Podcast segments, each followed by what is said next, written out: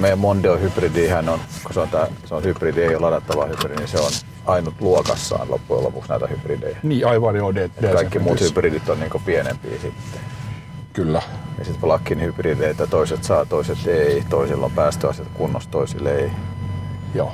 Et siellä on älyttömän pitkät toimitusajat. Että kyllähän tässä pikkuhiljaa vuoden päästä on tilanne ihan erilainen. Niin, aivan, joo. Mitäs ladattava hybridi? No hei, mennään kässärin mukaan, joo, palataan siihen. Niin. Okei, tervetuloa. Tässä lähtee käyntiin sitten videon muodossa ja myös äänityksenä KARA TV podcast ja ensimmäinen lähetys ja vieraana Fordin toimitusjohtaja Hannu Pärssinen. Hienoa, että pääsit paikalle. Kiitos, että sain lähteä kuljettamaan sinua. Joo, ja hienoa, että päästiin sun hienolla S-Maxilla liikkeelle. Minkä takia muuten juuri S-Maxin valitsit autoksi? Mä oon ajanut aika monta S-Maxia ja kun on niin mahdollisuus valita, niin viime kesänä ajoin Mustangilla ja sitten ajattelin, että taas pitää mökille pystyä viemään tavaroita enemmän ja ehkä istuu niin tällaisessa korkeammassa tilassa ja pystyy viemään useampia ihmistäkin samaan aikaan. Niin tämä autohan on täysin neutraali, ihan sama kuin 1 vai 5 päällä, tai täysin täynnä tavaraa tai tyhjää tavaraa. Menee ihan samalla tavalla, aivan loistava matka-auto. Kyllä, se on just sitä ja vielä sitten tämä tilamahdollisuus ja muistan kun ensimmäisen kerran, se oli kyllä ensimmäisen sukupolven S-Maxi, tämähän on kakkossukupolvi, mutta ekasukupolvi, niin kyllä se oli niin kuin ensimmäinen tila-auto, joka oli oikeasti nautinto ajaa. Joo, tässä huomaan, mä ajoin tuossa kun tämä auto oli lainassa, taisi olla Jääkiekkoliitto oli itse asiassa lainassa, niin ajoin viikon sillä aikana uudella Focuksella, mikä on aivan loistava auto kanssa, koska valittiin muun muassa vuoden autoksi 2019, niin mulla on ikää kumminkin niin lähemmäksi 60 kuin 50, niin kyllä tästä on paljon helpompi nousta ja tänne on paljon helpompi tulla kuin siihen Focukseen sitten. Kyllä se maailma vaan muuttuu, pakko se on niin myöntää. Joo, kyllä just näin. Ja sitten vielä, mikä mulla niin kuin, jo silloin ekassa sukupolvessa, tässä kakkosessa on vielä mennyt niin korkeammalle tasolle, niin se fiilinki sisätiloissa, hiljaisuus, laatuvaikutelma ja tosiaan sitten isolla miehellä niin ne tilat kaikkiaan. Tässähän on tilaa niin paljon, että ei varmaan toista autoa on vaikea löytää, missä on näin hyvät tilat niin kuin kuljettajille ja matkustajille. Ja sitten tässä on vielä se, että kun tämä meneekin ihan oikeasti, sit jos tarvitsisi mennä, olkoon sitten manuaali tai automaatti, niin kulkee todella hienosti. Tämä on etuvetoinen versio, edellisen talven ajoin 4-vetosella ja tämä on pienemmällä koneella, edellinen talvi oli sillä 190 koneella. Joo. Tälläkin pärjää.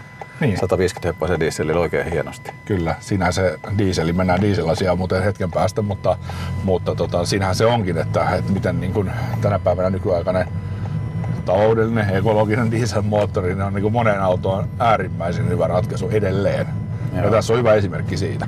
Ja huomaatko muuten, tämä ei ole edes meidän niinku huippuversio, tämä ei ole Vinjale, tämä on Titanium. Joo. Tässä ei ole vastamelujärjestelmää, mutta tässä on aivan uudet nastarenkaat alla, etkä sä ole huomannut sitä vieläkään. Joo, totta. Joo, kuvittelin, että tullaan ja ajetaan kitkarenkaalla, koska ei ole mitään ääntä. Mitkä se nastarenkaat on näin hiljaiset tänä päivänä? No, tässä on itse asiassa testikäytössä mulla nämä Continentalin uudet kumirunkoiset nastat. Okay. Eli nastarenkaat, joo, mitä ruvetaan varmaan myymään ensi niin kuin kaikkiin koko luokkiin Continentaliin sitten. Että. Joo. Uskoisin. Ainakin ensimmäinen kilometri on tosi positiivinen kokemus. Niin, tämä on ihan ensimmäinen kilometri itsellesikin. Joo, just. Ja Pauli Mikkolan Continentalin toimitusjohtaja tapasin Auto 2018 näyttelyssä ja hän silloin mainitsi ja kertoi tästä innovaatiosta. Ja vaikuttaa kyllä niin kuin kuluttajan kannalta äärimmäisen hienolta. Joo, ne on ihan liekeissä tästä, että rengasalallakin tulee jotain oikeasti uutta. Joo, just näin. Joo. Ja se sopii muuten tähän näin, kun on tarkoitus tosiaan tätä äänifailia käyttää sitten myös podcast-puolella, eli pelkästään sitten kuunteluversiona, niin ei tule nastaropinoita sitten sisään. Joo. No mä oon valmistellut tähän näin niin tämmöisen kysymyspatteristoon ja sullekin sitä lähetin ennakkoon ihan sitä varten, että pystyt niin valmistautumaan ja tiedät mitä on tulossa. Tosin pieni yllätys on, eli tämmöiset nopeat kysymykset sitten vielä tämän varsinaisen jutustelun jälkeen, jossa sitten niin kuin yhdestä sanasta niin muutamaa virkkeeseen voit sitten vastata, että mitkä ne ensimmäiset mielipiteet. Mä uskon, että mä kestän ne, kun mä sua sen verran tunnen kumminkin. Hyvä juttu, joo, ei se mitään ihan mahdotonta on tulossa. Joo. Mutta lähdetään hei historiasta liikkeelle ja ensimmäinen kysymys on se, että miten aikanaan päädyit autoalalle? Vähän aikana urheilin niin kuin ihan tosissaan lyhyitä aitoja ja pikamatkoja muutenkin. Ja silloin tämä työntekeminen ei ollut ihan ensimmäinen juttu. Vaikka on kyllä ollut 15-vuotiaana jo pikkolona Ruusulankadun kesähotellissa ja Raksalla duunissa sen jälkeen ja elannos lihatiskillä. Mutta sitten yhdessä ravintolassa vieläkin oli yksi kesä, niin olin apumiehenä. Ravintola-apumieshän tekee mielenkiintoisia hommia. fileroi lohta ja siivoo pihaa ja tiskaa. Joo, kyllä. Ensimmäinen sellainen kesäduuni opiskeluaikaa niin sattui onnistumaan ja ottamaan kiinni niin kuin Fordille. Ford-rahoituksessa silloin on ollut kesätöissä ja olisiko ollut kesä 82 varmaan se silloin on ollut. Sitten huomasin keväällä, että Fordi haki kahta nuorta miestä kenttäpäälliköksi tuonne varaosaosastolle ja sitten markkinointihommiin varaosaosastolle ja hain niitä paikkoja. Toinen paikka sitten otti mulle kiinni ja ilmeisesti oli edellisen kesänä tehnyt niin kuin hyvin töitä, kun ottivat mut vakkarit duuniin sitten. Joo. No mitenkäs siitä sitten ura lähti etenemään? No vielä taustahan tässä on se, että mun nykyinen vaimo, silloin tyttöystävä, hänen äitinsä eli mun nykyinenkin anoppi, oli sanonut, että eikö se Hannu voisi hakea töitä sitä Fordilta, niin pääsisi heidän kyydissä Itä-Helsingistä aina välillä. Okay. Et kyllä tässä niin sattumien summana ollaan täällä. Joo, just kyllä. Pienestä on kiinni. Joo. Mikä se sun seuraava kysymys? Niin, miten siitä sitten niin kun, tavallaan etenit uralla? Meillähän Fordilla on ollut tapana ja on edelleen tapana. Mä pyrin sitä niin kun viemään eteenpäin pitämään hengissä, että kehitetään ihmisiä sisäisesti. Eli mä tulin varaosaosastolla aikanaan töihin ja siinä etenin sitten muutamassa vuodessa jaostopäälliköksi ja vastasin erilaisista asioista ja kenttäpäällikkönä sen jälkeen niin liikkeiden kanssa tekemisiin. Sitten jostain syystä aika nuorena näin, kun katsoo jälkikäteen, niin silloin esimies, varaosaston johtaja Kaida Alman, mikä muuten oli seuraaja tässä nykyisessäkin hommassa, edeltäjä nykyisessäkin hommassa, niin lähti automyyntiosaston johtajaksi silloin Hernesaaressa. Ja mut nimitettiin 30 sit varaosajohtajaksi.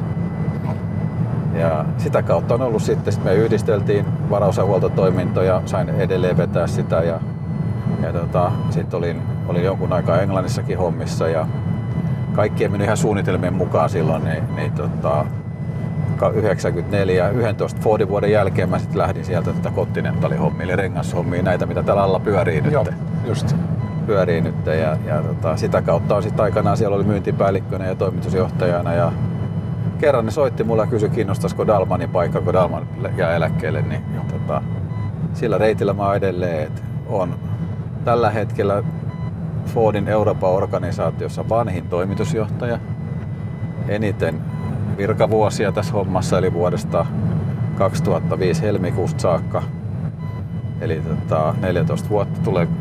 Onko se 14 vuotta? Joo, ehkä siinä taitaa olla jo. Eli pitkä pätkä kyllä yhdessä duunissa. Ja kyllä mä aikanaan mietin, että 11 vuotta tässä hommassa tulisi täyteen, niin olisi tosi tyytyväinen, sitten pitäisi miettiä jotain muuta, mutta en mä ole minnekään muuallekaan tästä päässyt. Ei mitään parempaa ole löytynyt. Niin, aivan just. Ja työtä aikamoinen niin näköalapaikka suomalaisen niin autoalan kenttään on. Että Ford on kuitenkin niin vahva brändi, tunnettu, haluttu. Mä oon kyllä... Uskon, että se on juuri näin. Tässä tämä kotimainen perspektiivi kanssa, että meillähän on aivan fantastisia yhteistyökumppaneita on meidän jälleenmyyjät, koska meillä on vain jälleenmyyjä, meillä on omia liikkeitä ollenkaan. Eli me tehdään yhteistyötä meidän jälleenmyyjien kanssa, Ford-liikkeiden ja Ford-liikkeiden omistajien kanssa ja se on se oma juttunsa. Ja sitten tämä koko ala Suomessa, tämähän muuttuu koko ajan ja tässähän itse asiassa normaali vuotta pitkä aika enää ollut, eikä näytä tulevakaan. Luultavasti voitaisiin mennä tuonne suuntaan, että koko ajan tapahtuu ja koko ajan muuttuu. Meidän kannalta tietysti on ollut ihan hyvä versio tämä, että tehtaiden omistamat maahantuojaorganisaatiot vähenee. Joo. Eli me ollaan suoraan tehtaan omistuksessa, meillä on väliportaita siinä. Meillä saattaa jossain tilassa olla vähän enemmän pelivaraa kuin näillä niin sanotuilla yksityisillä maahantuojilla. Kyllä. Ja Fordilla, kun on töissä ollut, nähnyt sen aikaisemmin ja nähnyt nyt, niin nähnyt sen mahtavan kehityksen, mitä tällaisessa amerikkalaisessa maailmallisessa yrityksessä voi tapahtua. Ja varsinkin kun me ollaan Euroopassa oltu vähän niin kuin tulospaineessa tässä, niin kuin viime vuonnakin tehtiin tappio Euroopassa ja kuinka sitä päätöksentekoa pystytään niin kuin kehittämään ja nopeuttamaan. Varsinkin viimeisen 2 vuoden aikana, niin ei olisi kuvitellakaan, että normaali päätöksiä tehdään ihan mittavia päätöksiä, niin kuin muutamassa viikossa saadaan kaikki toteutettua. Meillä oli eilen tuollainen johdonpalaveri, missä otettiin esimerkkinä justiin tällä, miten tämä homma tänä päivänä toimii. Niin siellä oli kaikkien johtajat ollut samassa huoneessa miettimässä asioita, että no, tämä päätetään näin, no tämä on päätetty sitten. Vanhan kaartin miehet tuli kysymään, että no koska tämä oikeasti päätetään, että pannaan nimet paperiin, niin vastaus oli, että ei kun tämä on päätetty. Niin, just. Ja se päättyi siinä ja se olisi normaalisti ehkä joskus aikanaan vienyt niin kuukauden, kun olisi paperit kiertänyt. Ja se on tosiaan hyvä juttu. Meillähän on sellainen yrityskulttuuri, että Amerikasta paljon kumminkin loppujen lopuksi hyväksytään ja isoissa projekteissa pitää olla monta nimeä, että Olisin todella yllättynyt, jos meillä pääsisi tapahtumaan jotain sellaista, mitä näissä jossakin muissa eurooppalaisissa auto-organisissa on tapahtunut, että johto ei mukamasti tiedä. Niin, aivan. Joo, just näin. Joo. Ja hyvä niin kuin kuulla tälle, voisiko sanoa niin kuin kuluttajien edustajana tässä haastattelussa, niin että se on näin. Että se todella niin kuin tiedetään ihan jokainen peliliike, mitä organisaatiossa tapahtuu, ja hyvin laajasti. Joo, kyllä, jos mä lähden isoja muutoksia tänne tekemään. Toki meillä on kaikki mahdollista, mutta se joskus ottaa omaa aikaansa. Jos lähden jotain isoja muutoksia tekemään meidän markkinointirakenteeseen tai kauppiaskunnan rakenteeseen tai johonkin muuhun tällaiseen, niin kyllä siellä on niin kuin 6 muutakin nimeä paperissa. Joo.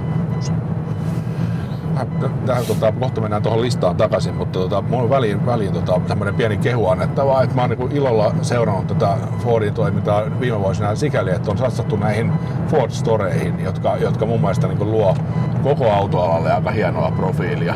Nyt tässä viimeisimpänä niin ihan vastikään avattu Espoon liike, Olarin liike tuossa Länsi-Väylän kupeessa, niin musta se on hienoa, että satsataan siihen liikeilmeeseen ja fiilikseen vielä nyt sanotaan tässä digitaalisuuden aikakaudella, niin halutaan vielä niin nähdä vaivaa siihen kokemukseen, mikä tulee siitä, että tulee autokauppa, ja vielä kun puhutaan perusautomerkistä kumminkin.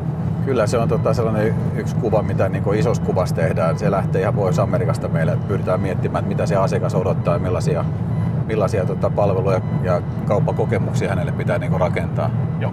Kyllä se, tätä tehdään niinku maailmanlaajuisesti. Euroopassa otettiin selkeä strategia muutama vuosi sitten, että halutaan Eurooppaan 500 Ford Storea, mitkä myy pelkästään Fordia sen mukaan tehtyjä, että se on niinku, täyttää kaikki korkeimmatkin asiakas- ja laatuvaatimukset. Ja samaan aikaan vähennettiin jälleenmyyjien määrää Euroopassa. Joo.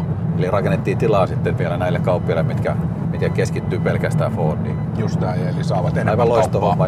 Ja meillä on ollut taas jännä se, että meidän tavoite on, että meidän jälleenmyyjät myis enemmän Fordeja vuosittain kuin edellisenä vuotena, että saadaan enemmän läpimenoa, kannattavuutta sitä kautta lisää niin automyyntiin kuin korjaamolle. Ja sitten se on ollut fantastista, että meillä on Suomessa ollut tällaisia yhteistyökumppaneita niin kuin Laakkonen ja Levorannan autoliike ja Lahden Hämeenmaan Osuuskauppa. Ne on lähtenyt satsaamaan tähän Ford Store-konseptiin. Joo. Se on hieno asia.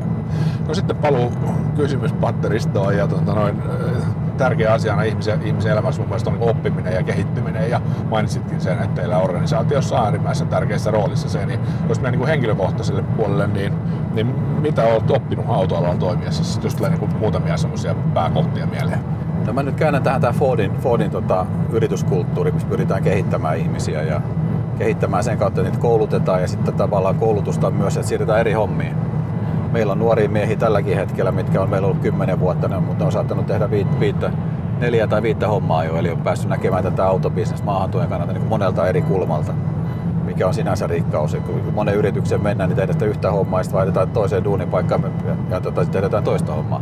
Meillä saa kokemuksia niin monesta eri vinkkelistä. Se on yksi tällainen oppi, että kannattaisi kierrättää sisäisesti ihmisiä, koska kyllä ne ihmiset, mitkä on markkinoinnissa tänä päivänä, niin huomenna voi ihan hyvin olla myynnissä. Varsinkin se hyvä porukka, mitä niin pyritään pitämään duunissa. Joo. Kyllä mä sitten oppinut myös sen, että mä oon aikanaan suoritellut MBAtä Suomessa ja totesin sit hyvin nopeasti, että se Fordin koulutus, mikä oli tällainen Ford Marketing Institute, mikä koulutti itse Fordin sisäisesti henkilökuntaa ympäri Eurooppaa, niin oli aivan fantastinen ja löi monessa kohdassa, löi tehokkuudessa ja annissa ja tekemisessä niin nämä kaikki MBAt ja muuta tällaiset. Eli Fordihan on kouluttanut kyllä niin suomalaisetkin autoalalle erittäin paljon niin johtotasoihmisiä. Joo. Jossain vaiheessa on helpompi niin miettiä, että katsoa, että minkään organisaation johtoryhmässä ei ole Fordilla töissä ollutta ihmistä, kuin se, että missä kaikissa on. Joo. Tämä kuulosti niin hyvältä, että tässä täytyy alkaa kohta kenttille töihin. No, mutta jos enää sitten ihan vielä niin piirun verran henkilökohtaisempaa, niin jos ajattelet niin henkilöitä uran varrella ja urasi varrella, niin onko siellä joku henkilö, jolta olet oppinut niin hyvin paljon ja koet, että jopa eniten persoonana? No, se on hyvin vaikea niin nimetä tietysti, koska on ollut paljon hyviä työtovereita ja esimiehiä ja yhteistyökumppaneita. Että en mä haluaisi ketään niin nostaa sieltä. Olen oppinut kansainvälisiltä porukoilta. Varmaan kaikki, ketkä mun ikäisiä on ollut ja oli Ingvars Vikkumin kanssa tekemisissä, mikä oli meidän kaikkien pienen maiden johtaja monta toistakymmentä vuotta, niin oppi häneltä ja erilaista suoraviivasta tekemistä ja sitten joltain toiselta taas on oppinut sitä kansainvälistä niin kuin joustavuutta, mitä meissä kaikissa suomalaisissa välttämättä on, mitä itsekin voisi olla huomattavasti parempi siinä, mutta jokainen taplaa sillä omalla tavallaan ja pitää käyttää niitä omia vahvuuksia sitten. Että kyllä mä uskon, että mä aika monelta ihmisiltä saanut matkan varrella ja unohtamatta nyt meidän jällemyyjä. Siellä on tosi pätevää porukkaa ja niin kuin kivaa porukkaa ja ammattimaista, että kyllä autokauppias pystyy maahantuojan toimitusjohtajalle ja maahantuojan organissa myös opettamaan erilaisia juttuja. Ja päinvastoin tietysti, ainakin niin me uskotaan. Joo, kyllä. Joo, varmasti näin. No jos ajattelet sitten niin mottoa, joka on ohjannut uraasi, niin onko sulla semmoista mottoa? Toi on aika paha kysymys. Se tämäkin on itselle tällaisia pahoja, mä luin ennakkoon kyllä, mutta ehkä yksi voisi olla sellainen, että miksi et tee sitä työtä jo tänä päivänä, minkä voit tehdä huomennakin? Totta, joo. Miksi sä jätät huomiseen sen, miksi sä voit tehdä tänään? Koska monta kertaa asioissa on kysymys, niin jos on miettinyt asioita valmiiksi, monta kertaa kysymys siitä, että päätetään yhdessä, valmistellaan asiat. Mutta sen päätöksen voi tehdä myös, niin jos uskoo itteensä ja siihen tekemiseen, niin se voi tehdä tänäänkin, sitä tarvitsee odottaa huomista. Tai sähköposti, tai tarjous, tai kannanotto, erilaisia asioita. Joo. Se voisi olla sellainen motto, että teet tänään, vaikka voisit tehdä se huomenna. Joo.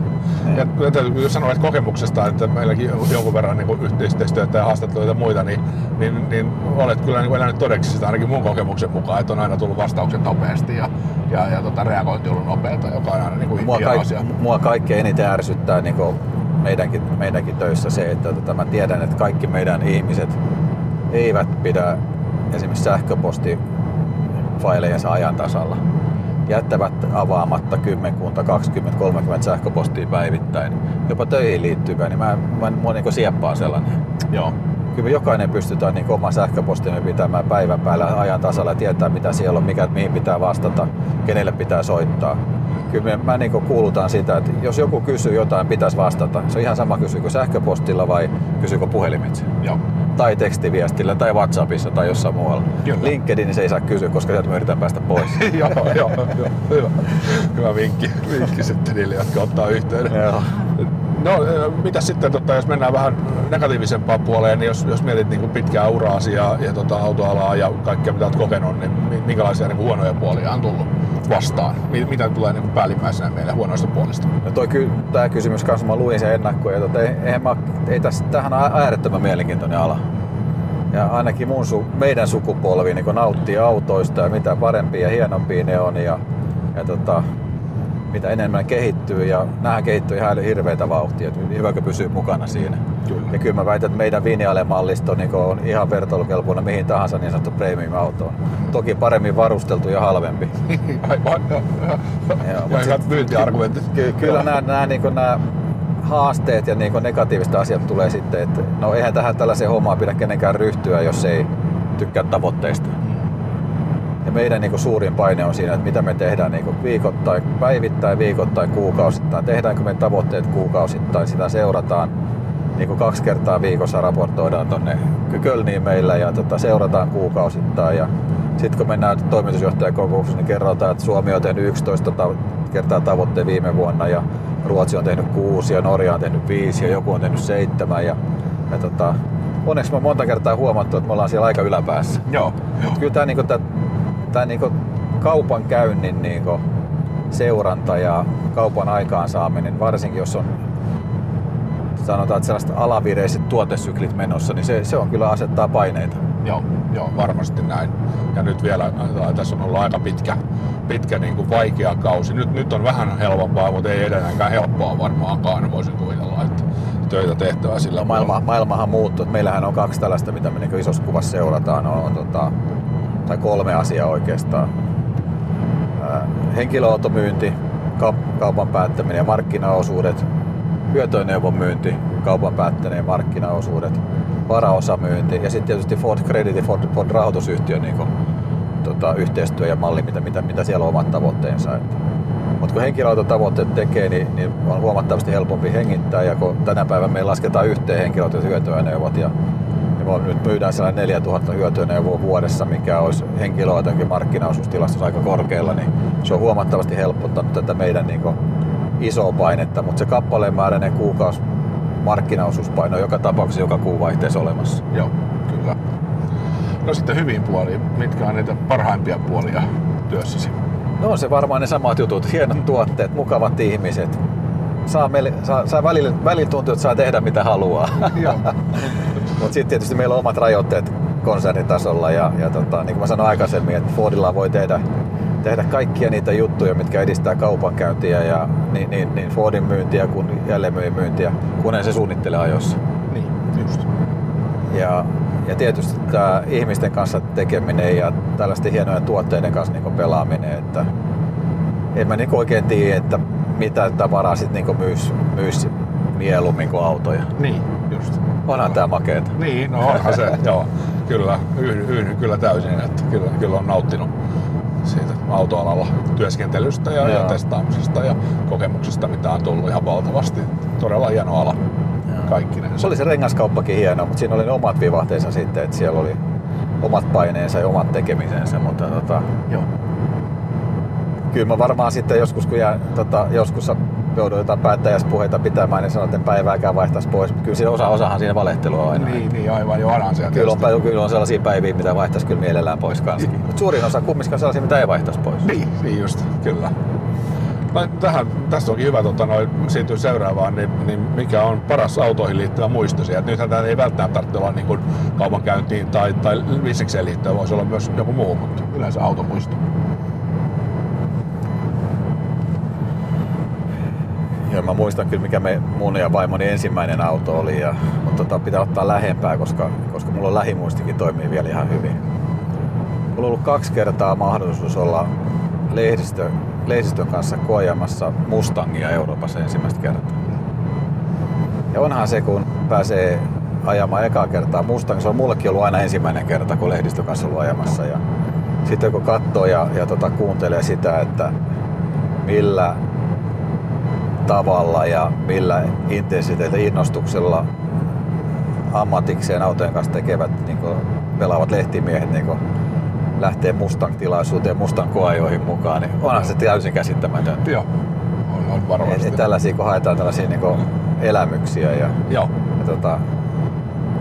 Sitten joku voisi varmaan kirjoittaa kirjat, minkä takia Mustang, kun sehän on isossa kuvassa ihan tavallinen Fordi. Niin aivan, joo. Mutta se on vaan niin paljon makeamman näköinen tänä päivänä isomman moottorin, että kyllä siis tavo tulee tavallaan. Ja aikanaan kun myydään sitten hybridimustangeja ja sitä sun tätä neliveto-mustangia sillä sun tällä moottorilla ja vaihteistolla, niin mutta se Mustangi kumminkin pysyy siellä, että se on se oma juttunsa. Se on ihan oma juttunsa ja sillä on todella niin kuin suuri imu todella moneen autoista tykkäävään ihmiseen, voisiko sanoa näin. On ja sitten toisaalta muistan hyvin senkin keikan, kun meillä oli lehdistötilaisuudessa oli Focus RS ensimmäinen lehdistötilaisuus. Siinä oli silloin 350 hevosvoimaa ja etuveto. Joo.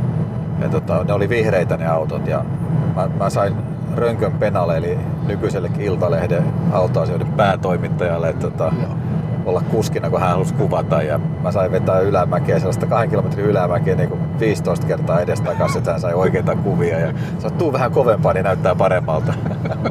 Se oliko silleen, että joku aikaan vähän kovempaa. Joo, en mä käynyt kuuntelemaan sit välillä, että mä vaan vedin, kun sanoin, että me uudestaan, että ei tullut oikein hyvä. Joo. Joo, kyllä. Ja se oli vielä näillä Monte Carlo -reiteillä. Joo, just joo. Niin sai nehän on ihan hirveitä, se pitäisi ketään viedäkään. Joo, totta. Joo, siellä on niinku isot riskit. Vähän kattelee vieruskaverin liian pitkään. Ups. Joo, on mulla tietysti ollut tällaisia tapahtumia Fordilla, että oli fantastista olla järjestämässä Oy Fordin 80-vuotisjuhlia Suomessa ja oli tosi makeita olla tekemässä niin Oy Fordin 90-vuotisjuhlia Suomessa. Kyllä. Tänä vuonnahan meillä on Tanskassahan on Tanskan Fordi täyttää 100 vuotta kesäkuussa ja siellä on mun kollegana Kämäräinen Janne Suomesta, eli meidän markkinointijohtaja lähti sinne 1,5 vuotta sitten ja saa pitää 100-vuotisjuhlat. Joo. Ja on vähän kateellinen. Joo, kyllä. Voi että. On hienoja lukuja kyllä, että se kertoo siitä niin taustasta ja historiasta, mikä tähän merkkiin liittyy. No. Sitten mennään tulevaisuuteen ja tämähän on aika mielenkiintoisia aikoja eletään autoalalla, niin minkälainen visio sulla on siitä, että minkälainen autoalan tulevaisuus on? Tämän päivän poliittinen tilannehan tekee tästä ihan älyttömän tästä keskustelusta. Puhutaan ja yritetään ohjata ihmisiä, mitä tapahtuu 20 tai 30 vuoden päästä. Eihän me oikeasti sitä tiedetä. Ei millään. Ja mä oon laskenut tämän sillä tavalla, että huhtikuuhun saakka, kunnes nämä meidän vaalit on ohi, niin kaikki puhuu sitä, mitä sylkisuuhun tuo lähes. Ja autoalan tulevaisuus on siinä mielessä fantastinen, että isot autovalmistajat, niin kuin maailma on näyttänyt, niin suurin osa niistä säilyy autokaupassa edelleen autovalmistajina. Tulee varmasti uusiakin yrittäjiä markkinoille tämän sähköistymisen myötä, mutta autovalmistajat tekee, niin kuin Fordihan tekee sellaisia autoja, mitä ihmiset haluaa ostaa. Se on ihan sama kuin niissä polttomoottori tai dieselmoottori tai hybridi tai ladattava hybridi tai sähkö tai polttokenno tai lentävät siivekkeet vai mitä tahansa, mutta kyllä se autovalmistaja filosofia lähtee siitä, että on tehtävä sellaisia autoja, mitä ihmiset haluaa ostaa. Kyllä. Sitä sitten säädellään erilaisilla säädöksillä ja mitä milläkin vuosikymmenellä sattuu olemaan, se muokkaa sitä ihmisten niin kuin näkemystä ja kokemusta ja haluaa ostaa ja kyllä me siihen mukaudutaan. Että jos 20 vuoden päästä myydään vaan pelkkiä sähköautoja, niin takaisin valmistetaan pelkkiä sähköautoja, koska turhaan niitä on tehdä sellaisia autoja, mitä ihmiset ei halua ostaa. Just näin. Välillä se vauhti tuntuu niin kuin kovalta, välillä se tuntuu hitaalta, mutta kyllähän se sitten loppujen lopuksi niin se katsotaan pitkällä juoksulla sitä hommaa, niin joskus on hyvä olla ensimmäisenä, mutta useimmiten kyllä niin kuin tällainen perheyhtiö niin kuin Fordikin kumminkin on missä Fordin jälkeläisten sanavalta on edelleen yli 30%. Niin me ei olla aina ensimmäisenä tekemässä niitä juttuja, mitkä niin kuin nähdään, että voisi tulla hyvin tai ja maksaa älyttömästi. Mutta me ollaan valmiit siihen, jos joku teknologia lähtee menemään ja nähdään, että se tulee se valtateknologia, niin me ollaan kyllä siinä vaiheessa ihan varmasti ensimmäisinä mukana kanssa.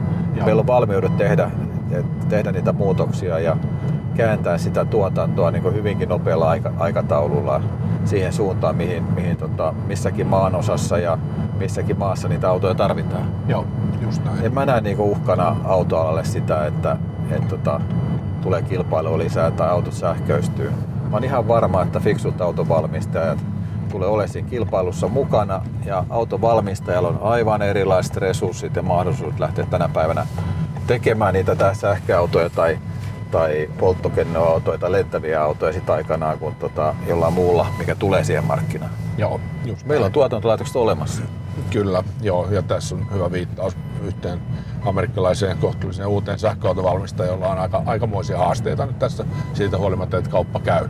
Kertoo siitä, että ei se ihan helppoa markkinaan tullut. Joo, no mehän on tehtiin Eurooppaakin varten Focus sähköautoa tuossa pari vuotta ja niistä tuli jokaisesta 5 000 euroa tai dollaria niin kuin takkiin. Joo. Että tavallaan se tilanne muuttuu tietysti nopeasti ja meillä on, kun tuodaan vuonna 2020-2021 näitä meidän uusia sähköautoja markkinoille, niin ne tuodaan sillä tavalla, että niitä kannattaa tehdä. Niin, just näin. Joo. Ei lähdetä tekemään sellaisia tuotteita, mitä tehdään vaikka 100 000 tai miljoona.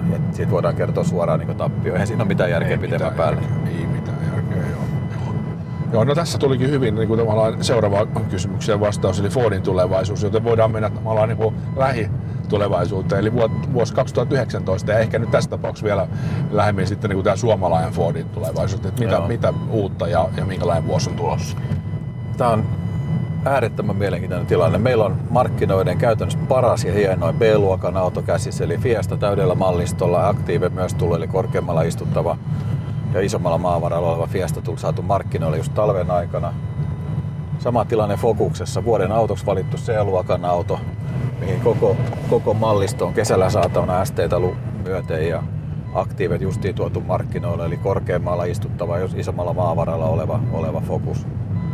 Eli näihin isoihin segmentteihin on fantastiset tuotteet. Sitten mitä meillä on olemassa SUV-puolella, EcoSport on kilpailukykyinen. Kuka on tavallaan elää niitä viimeisiä vuosiansa tämä nykymalli, että siellä on vähän niin kuin voimansiirtopuolella niin kuin voisi olla vähän erilaista tarjontaa, mutta sekin korjautuu vuoden päästä jo. Ja Mondeo-puoli, CD-autosegmentti kaiken kaikkiaan tällaisessa normaalissa perinteisessä henkilöautossa segmentti Euroopassa laskee selkeästi. Ja sitten me kumminkin siitä huolimatta on tänään julkaistu uuden Mondeo Farmarin hybridin hinnat. Eli me tuotiin CD-luokkaan, tuotiin hybridiauto, mitä kellään muulla ei ole. Ne kaikki muut on huomattavasti kalliimpia plug-in hybrideitä tai jotain vastaavia versioita. Muut hybridit on pienempiä ja mielenkiintoinen lisä tuohon CD-segmentin. Katsotaan, pystyykö se jopa vaikuttamaan koko CD-segmentin niin kehittymiseen. Joo. Ja tietysti tuolla hyötyajoneuvopuolella meillä tulee Transit uudistuu ja Transit Custom bussista on tullut uudet hienot versiot justiin ja sinne tulee hybridiversioita tänä vuonna tuonne Transit Custom puolelle ja Transitiin tulee kevyt hybridejä, eli tuonne hyötyajoneuvopuolellekin tullaan erilaisilla hybridiversioilla tämän vuoden aikana jo markkinoille ja saadaan tuotannosta. Joo. Ja tietysti uusi Ranger uudistuu taas ja Rangerista tulee kesällä sitten Raptor-versio, millä pystyy ajamaan ihan millaista seinää tahansa. Joo, kyllä. Erittäin paljon uusia tuotteita. Sitten ne uudet tuotteet, mitä putkessa on olemassa, niin niistä ei ole vielä lupaa puhua, mutta niitäkin on ainakin yhden käden sormille niin laskettavissa henkilöautopuolellakin. Joo. Vuoden 2019 aikana. Tuotantoon tulevaa tavaraa. Joo, joo. Kyllä. Joo. No sitten tämmöinen vähän yleisempi autoalan kysymys, että minkälaisilla sanoilla houkuttelisit hyviä ihmisiä töihin autoalalle? Tosi mielenkiintoinen ala, jos on yhtään tekniikasta liikkumista kiinnostunut tai käsillä tekemistä korjaamotoiminnoissa. Koko ala tulee kehittyä rajusti. Tulevaisuudessa kun tarvitaan mekaanikkoja ja työjohtajia korjaamoilla. Meillä on hyvät esimerkit, mitä tässä norjalaisessa kuningasvaltiossa on tapahtunut. Siellä on hirveät jonot niitä Tesloja sähköautojen takia, kun ei ollut työntekijöitä tarpeeksi korjaamaan niitä. Kyllä. Autoala niin kehittyy niin kaupankäynnin osalta digitalisoituu, mutta myös korjaamon osalta tarvitaan niin tekevää henkilökuntaa. Sille puolelle me pyritään sitten taas niin omalta osalta vaikuttamaan Henry Fordin säätiön kautta, että tehdään yhteistyötä näiden ammattikoulujen ja teknisen alan opistojen kanssa, että siellä olisi niinku mielenkiintoa ja tunkua jopa autoalalle niinku tulemaan töihin. Joo.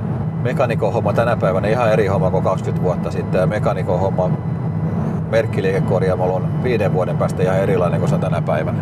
Joo. Entistä enemmän tietokonetta, entistä enemmän sitä osaamista, mitä se digitaalipuolella tarvitaan, ja digitaalisuus tuo mukanaan. Ja pelkästään se, että esimerkiksi meillä tämän vuoden alusta on otettu kaikkiin huoltoihin mukaan. Määräaikaishuolloissa pitää tehdä videotsekki, eli mekaanikon hommaan kuuluu kuvata auto ja kertoo sitten auton omistajalle siinä videolla, että missä kunnossa on auto, mikäkin osa on olemassa ja mitä kannattaisi korjata. Eli mekaanikon yhteys asiakkaaseen syntyy videolle ja se lähetetään asiakkaalle ja asiakas saa samalla mahdollisesta lisäkorjauksesta myös niin hinta-arviot ja pääsivät heti niin vaihtamaan mielipiteet siinä.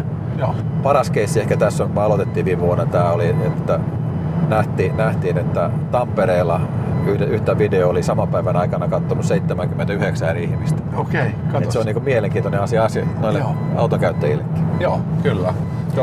Harva meistä menee tuonne autolle kattelee, mitä siellä on tilalla. Ei meidän vaikea mennä silleen, kun ei eikä tiedä mitään. Joo, just näin. Mutta tämä on aivan fantastisen hieno niin innovaatio ja palvelu ja hyvin uusi tekniikka ja sellaiset mahdollisuudet on otettu käyttöön. Tämä videotsekko on oikeastaan, niin kuin voin sanoa, 30 vuoden perspektiivillä autoalalla korjaamotoiminnassa niin paras asiakastyytyväisyyttä, asiakaspalvelua ja myyntiä niin edistävää työkalu. Joo. Sekin otti oman aikansa meidänkin organisaatiossa, että saatiin se kaikissa liikkeissä hyvin käyntiin ja kaikki mekaanikot innolla tekemään. Nythän ne tykkää tehdä niitä. Niin, kyllä. Minä olen tehnyt ton sun videon. Joo, just näin. Joo. No nyt ollaan käyty oikeastaan mun kysymykset läpi ja tulee vaan mieleen, että onko sulla jotain niin sanotusti hampaa kolossa, että nyt on foorumia sanoa liittyen autoalaan tai autoihin tai johonkin muuhun, niin anna palaa, jos on jotain mielessä. Ei mulla mitään hampaa. Miksi mulla hampaankolossa on? Tämähän on niinku kiva homma. Me jokainen tekee työtänsä ja joskus moititaan, joskus kehutaan. Ja kyllä mä ymmärrän niitä poliitikkoakin, että niiden pitää niinku nostaa omaa häntäänsä ja kertoa välillä asioita, mistä ne jotkut ei ehkä ymmärräkään mitään. Ja sitten tavallaan se, että pitää olla esillä. Jos sä pääset sillä esille, että sä teet ennusteen, että vuonna 2030 pitää olla 750 000 sähköautoa Suomessa, niin jokainen järkevä ihminen tietää, että eihän, se on ihan naurettava koko ennuste. Koko työryhmä olisi niin kuin, mun mielestä koko työryhmä pitäisi mennä takas saunaan ja miettiä sen uudestaan. Joo, kyllä.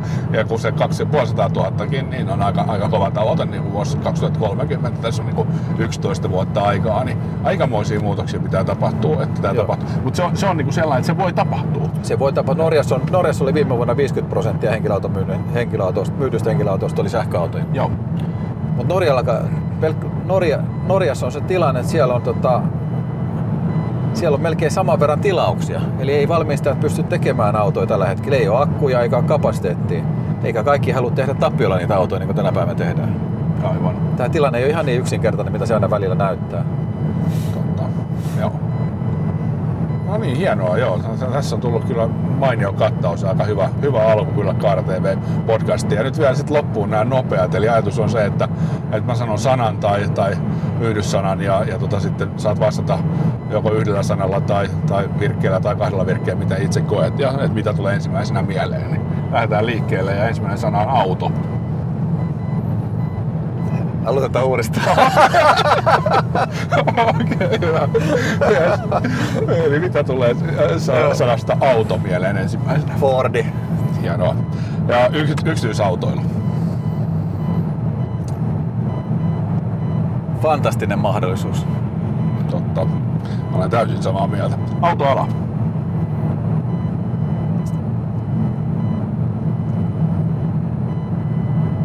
Haastava kysymys.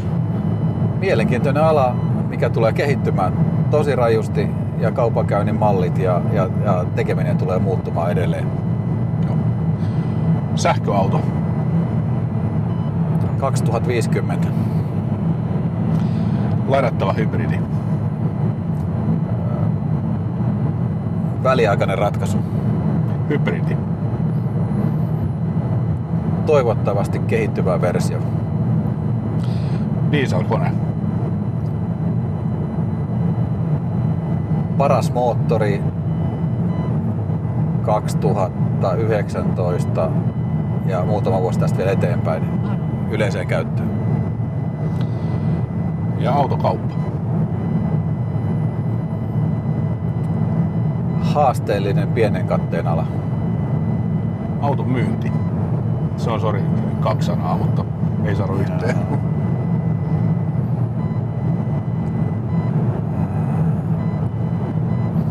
Päivittäin. Hyvä tavoite. Asiakaspalvelu.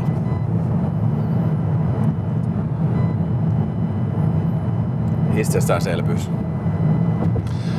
Maailman hienoin urheilulaji tai peli. Golf. Arvasin. Miksi golf? Sitä pystyy kaikissa ikäluokissa tekemään ja nauttimaan. Hyvä, kiitoksia. Mainiota, että olit mukana ja tuli jonkun verran enemmän materiaalia, mutta tuli niin hyvä materiaali, että kiva laittaa eetteriin. Se on hyvä, että toimintaa tuossa aina kehua.